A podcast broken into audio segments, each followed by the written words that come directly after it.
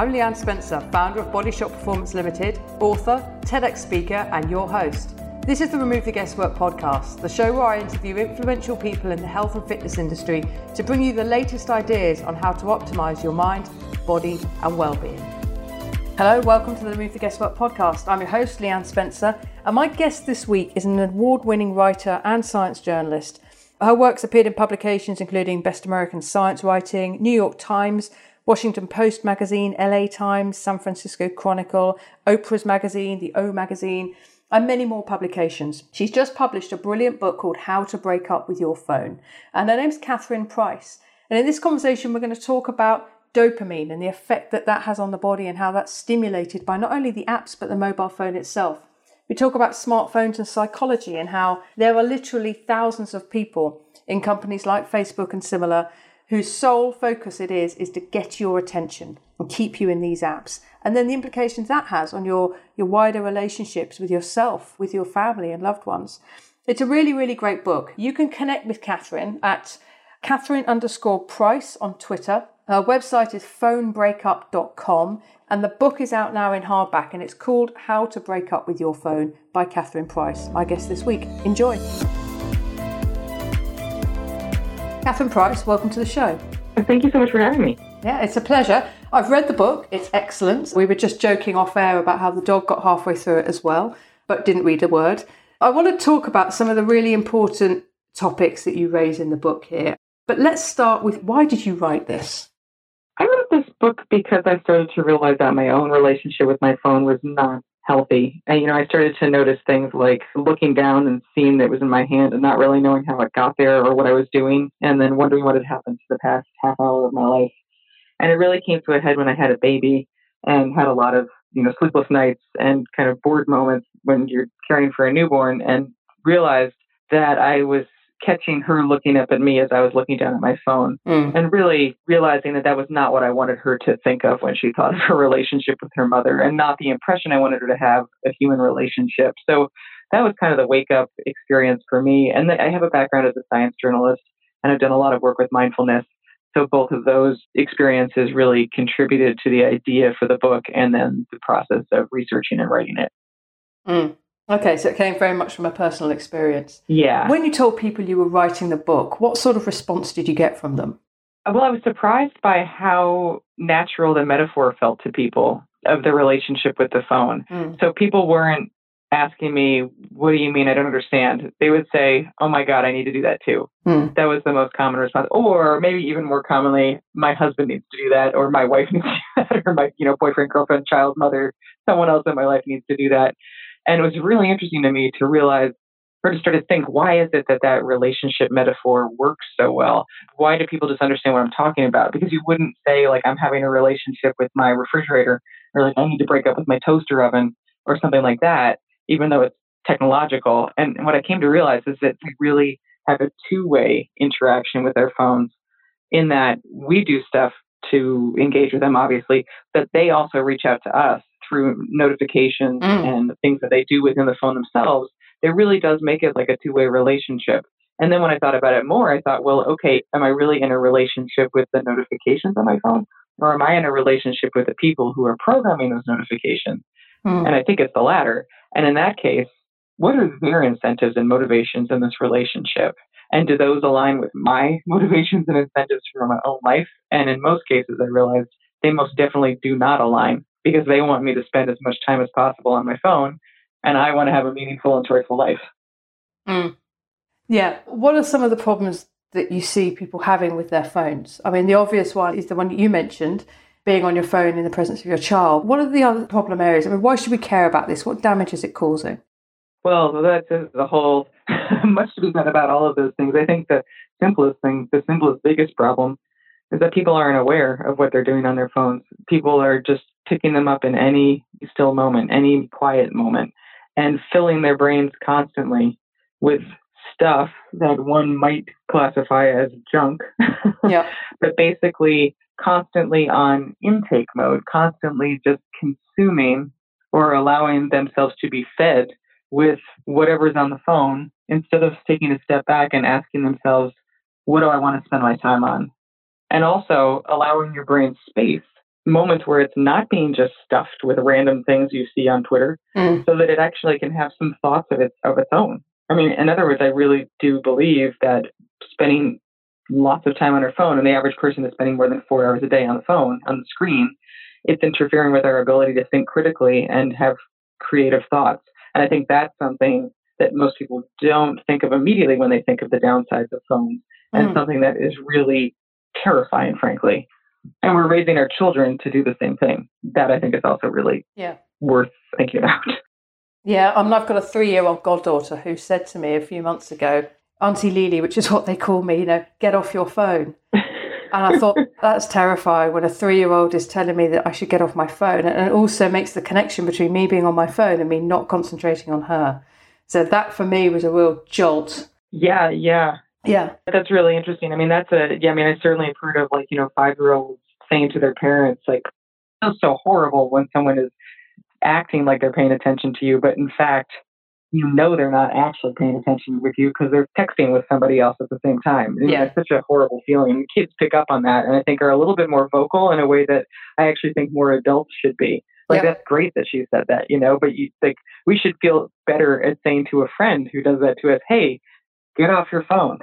Yeah. like we, we're here to talk to each other and why are you doing that? Yeah, I'm really against having phones on the table whenever I'm with someone because it basically suggests to me that anybody who wants to send a notification, a Viagra spam email, call you, text you, bing you, ding you is more important than the conversation we're having right now.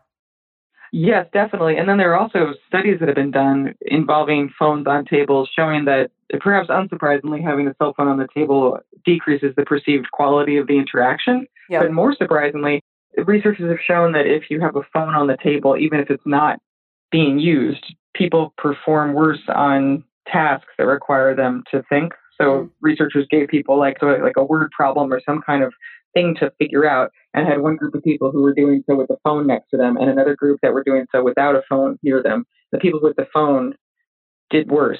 And the mm. theory being that when you have your phone out, part of your attention is on the phone. So you may be thinking you're engaging with your friend or thinking you're focusing fully on that word problem, but part of your mind is over there with the phone, and therefore you're not going to be able to engage fully with the other task or relationship. Yeah. Speaking of myself, that's definitely true. I have an interesting relationship with my phone, which is why I was looking forward to reading the book and having this conversation because I find that I do still get a dopamine hit, the excitement and anticipation of seeing what might be waiting for me in the morning. I don't look at it first thing, but it's not long. I'll turn it off in the cinema, for example, but there's that little frisson of excitement when I turn it back on who's messaged, what emails come through. So I definitely have that kind of dynamic with it. And let's talk a bit about dopamine because there was an area in the book where you talk about somebody from Dopamine Labs and Instagram. Can you just talk a little bit about that? Yes, I can. I will say though that he's kind of stepped back from. If you're talking about the specific, like the, are you talking about the totally personalized? Yes, where like delivered. Yes, exactly that. I realize that I don't want to emphasize that because it's like he's backtracked a bit on that. So that's like the one thing in the book that I'm kind of like, eh. But I can certainly talk about dopamine and, and yeah, yeah. So dopamine is a brain chemical that tells us when a behavior is worth doing again. So it is essential for us in terms of our evolution because dopamine is what makes you remember when a food tasted good so that you'll eat it again. It's what makes you remember that sex was something worth doing against a procreation. Mm. It's behind all of our habits. Anytime you do something and you get positive feedback, even if it's as simple as like leaving your house with pants on, right? Like you, you associate that with, oh yeah, that was worth doing again, and you do it again. So it's very important, but dopamine can also establish habits that turn into addictions where it's like too strong, mm. uh, which you can see just using the example you're talking about at the movies. Anyone who doesn't think we're addicted to our phones, I would suggest that you look in a theater the moment when the curtain goes down and see how many blue screens you suddenly see mm. in the mm. darkness, right? Like you can't smoke in the theater so that addiction isn't something you can indulge, but you can look at the phone. Anyway, dopamine is very, very much a part of all of our brains, right? We all have a dopamine system. So we all are going to feel that twitch when we look at our phone because they are essentially little dopamine delivery devices. In nature, dopamine is triggered in response to stimuli that are naturally there, right? Like a raspberry bush. Nobody necessarily put the raspberry bush in the middle of the woods that you stumble across and then enjoy and remember. But in your phone, anything that stimulates dopamine on your phone is there on purpose. Just like a casino and a slot machine, where anything that's on those machines is there for a purpose. And once you start to recognize the role of dopamine in creating these repetitive behavior loops that can turn into addictions, and then you start to recognize what triggers dopamine, and then you look at your phone, you'll be a little horrified. So dopamine is released in response to like bright colors, you know, like that raspberry bush, the bright red berry against the green background that will release dopamine. Notice that all of the little badges on your phone that say that you got new message or whatever, those are all red. That's not a coincidence. Mm. Your phone itself, the screen, all the icons are beautiful colors. That's not a coincidence. If you experiment with turning your phone to black and white, you'll quickly see how much of a difference just the presence of the color makes in making your phone an appealing. Yeah, it does. Right? It's very interesting. Then mm. you have things like obviously like notifications. Anytime there's a notification and you check and there's something waiting for you, your brain releases dopamine telling you, oh, that was worth doing again, you know, and that can actually get to the point where you release dopamine in anticipation when you're near your phone and you're anticipating that there's going to be something there waiting for you, which then leads you to pick up the phone. You have a craving to pick up the phone. So that's when that you really developed a conditioned response to the phone, just like Pavlov, the Russian scientist, got his dogs to drool when they heard a bell mm. by ringing a bell every time they fed them. Right. But then even more, I mean, on the phone, there's just so many things. Like we like unpredictability. That is a huge dopamine trigger. You'd think it would be more appealing to always have something good waiting for you. But in reality, not knowing what's going to happen is even more likely to get us to repeat the behavior. And you can see that with the slot machine. Yeah. Rewards. Like if you get a reward, then obviously that's going to trigger dopamine. So in the case of a slot machine, you get money every once in a while. In the case of your phone, you get a new piece of information or you get a like on social media. All of those things will stimulate dopamine. And then if you take it one level further and say, okay, well, their phones are packed with these triggers to get our brains to release dopamine with the goal of getting us to spend time on our phones. The makers are also doing things that are similar to casinos to make us lose track of time, by which I mean a casino would not have clocks on the walls. It doesn't have windows, and that's to really make you lose context. And on phones, social media feeds, there's some changes being made now, but they're endless, right? Like they can keep scrolling, scrolling, scrolling, mm-hmm. and you will never finish it. And that's one of the reasons that when we have those moments that all of us have where you look at your hand and your phone is there and you have no idea what happened to the past 20 minutes, that's you're having that casino moment yeah. where, you know, there was no clock on the wall, so you didn't know how much time you'd spent. Yeah. I occasionally, uh, well, very rarely, but it does happen. I'll look at my phone and I won't remember why I was looking at it. Yes. yes. So I've, I've had some fleeting little, oh, I'll Google this, so I'll just check that. And then I get to my phone, unlock it, and I thought, oh, what was it? What was I was going to do? Right, right, right, right. Exactly. That's crazy. Yeah. And that's why it's so important once you recognize that that is happening and once you recognize what your triggers are. Everyone's triggers are going to be different. For some people, it's social media. For some people, it's the news, dating apps, email, text messaging. All of these do have similarities in that you never know what's going to be waiting for you, and there's some kind of gratification or reward that can come from it. Mm. But you know, once you recognize what your particular issue is, then you'll start to catch yourself going into these dopamine fueled cycles and that's when you can start to build better boundaries and walls for yourself, both psychologically and also within your phone and in your physical environment to make it harder for you to kind of slip into these automatic behaviors. I guess it's like a double whammy, isn't it? Because you've got the dopamine that's been triggered by the particular app, then the dopamine that's been triggered by accessing the phone as well. Yes, quite, yes. quite a number of layers to it. Yeah, the phone itself is a dopamine trigger for sure, but then the apps or any app that makes money off of ads is going to be designed to steal time from you, steal yeah. time and attention, because that's how they make money. Yeah. So yeah, it's re- it's really tricky. And anytime you let a notification be on, well, then you're just giving yourself away because notifications. You, it's interesting to recognize that when you hear a notification, your conscious brain is shut off. Like you're not making a decision with reasoning part of your brain. You have like that notification is tapped into a very ancient part of your brain that's responding via dopamine to say, oh, you better check that. And if you don't, you're actually going to release stress hormones that will make you feel anxious. If anyone feels anxious when they're separated from their phone, which is pretty much everyone, that's because we've been conditioned to, to release adrenaline and cortisol when we can't check. Mm. So it's just amazing to realize that our bodies and brains have been hijacked without us recognizing what's happening. And then we're surprised when we our phone in our hands yeah. or when we see someone check their phone in the middle of the conversation, yeah. not recognizing that there's a physiological reason that that's happening. It's because we've conditioned ourselves to do that. It no longer becomes part of this like conscious choice. And so the point of my book and the thing I think we all need to work on is trying to become aware of those automatic responses and then engage our conscious mind so that our conscious mind, our consciousness can fight back against these very animalistic habits that we're developing. Yeah. I thought it was really interesting in the book, which is called How to Break Up with Your Phone, and it's, it's out now in hardback. Really interesting that you said that Steve Jobs and quite a number of other tech giants have very strict boundaries around their children's access to technology, and that's got to be one of the most telling things. The designer of the iPad and iPhone limits his child's access to those devices. Yes, I mean, when you start to put together all these anecdotes that have come out over the years, there is a theme, which is that the people who are designing technological devices and certainly the apps have a tendency overall to limit their own family's exposure to the products that they're creating. In the case of Steve Jobs, there was like a famous scene written about by Nick Bilton in the New York Times where he asked Steve Jobs if his kids liked the iPad. And he was like, Steve Jobs said they don't have an iPad.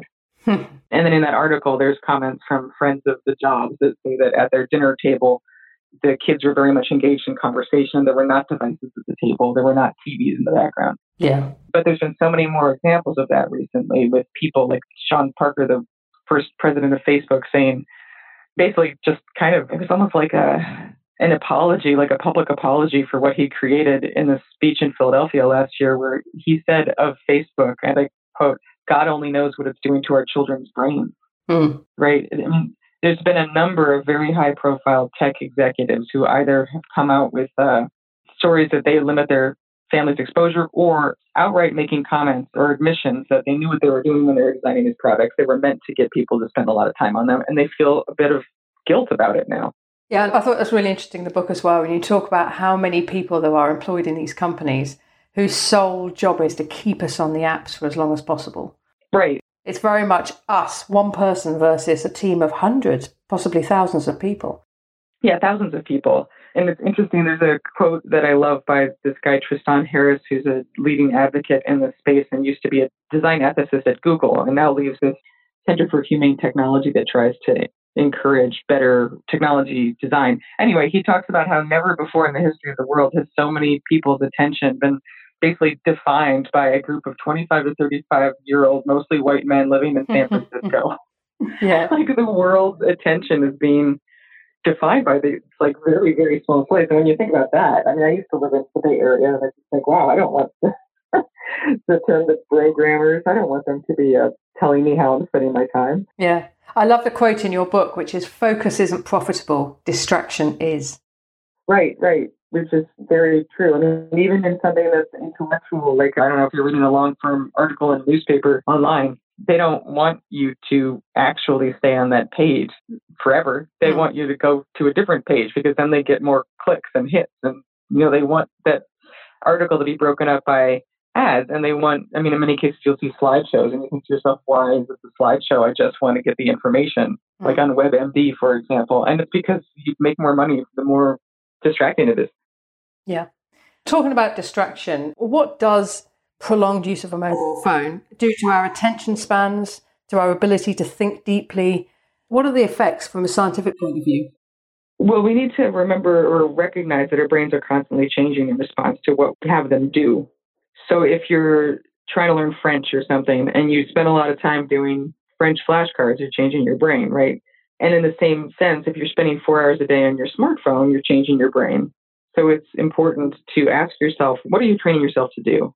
you're not training yourself to like play the piano, right? If you think about what your phone is doing, it's not training you to concentrate you could say, oh, well, I'm concentrating on my phone. Sure, you're concentrating on your phone, but on your phone itself, you're swiping between apps. Mm. And then within apps, it's a constant stream of, of different pieces of information. In your email inbox, just on one screen, you could have like 20 different messages, each of which is competing for your attention. So the important thing to recognize there is that actually our brains would prefer to be in a distractible state because if there's a threat in your environment, you want to be distractible. I often talk about that in terms of like, you know, if you don't notice a lion in the bushes, then you're not going to survive to make the next generation. But more recently, I've also been thinking about it in terms of people on the subway or the train who are all so absorbed in their smartphones that a clever criminal could easily just like grab stuff out of their bag. No one would notice because oh, yeah. everybody's so intent on their phone. Yeah. So in other words, our default is that our brains want to be distractible. It's actually extremely hard to learn how to train your brain to focus. Yep. Because it requires not only like picking what to focus on, but ignoring everything else in your environment. And that is really hard. So when you're spending all this time on your phone and you're presenting it with so many distractions, you're tiring out the areas of your brain that are able to maintain focus. And what's more, you're encouraging this already preferable state of distraction. So, in short, like if you feel that your attention span is not what it used to be and you're having trouble concentrating, and this seems to have happened roughly in the time that you've had a phone, you're not crazy. It is actually true. I definitely think my attention span and ability to focus has been adversely affected by having a phone. I absolutely do. I have to really concentrate now for reading, and I've always been a voracious reader, all the way from university where I did English lit. And now I have to really concentrate. I find my eyes will skim, and sometimes I'm deliberately skim reading, but other times you want to be sort of really drawn into the richness of the language and to really focus on it. And I have to work very hard now to maintain that focus, and I don't believe I used to.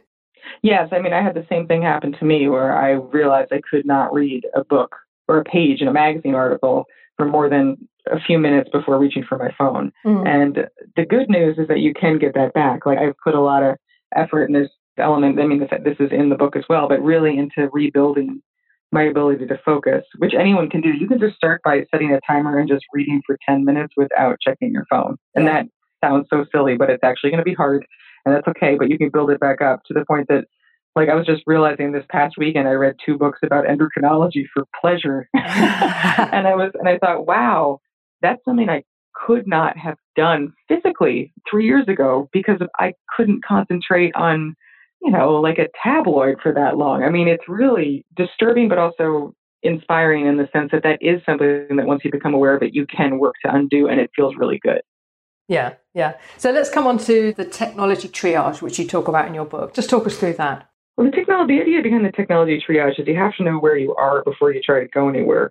Otherwise, you'll end up lost and failing. So a lot of times people will start by just saying, oh, I need to break up with my phone, or oh, I need to spend less time on my phone. But they haven't identified why, and they also don't know what they're actually doing on their phone in the moment because it's not all good and it's not all bad there's plenty of productive things you can do on your phone. And you also might be using your phone to offset some time you might have been spending on your computer, in which case, like, I don't know, maybe it's less efficient to do the typing on your phone, but it's not really like it's more nuanced than just all being good or bad. Mm. So what I encourage people to do in the beginning is to use the time tracking app, which is going to soon be baked into at least Apple's operating system, to just tell how much time are you spending per day on your phone, and then what is that time going to? What apps are you spending the most time on? And for many people, that's a really big wake up call because you'll think you're not really spending that much time or checking that much. And then you realize that you actually are checking like 60 times a day. I mean, that's low, like more than 100 times a day. And staring at the screen for a cumulative four to six hours is what people typically are spending, which is crazy.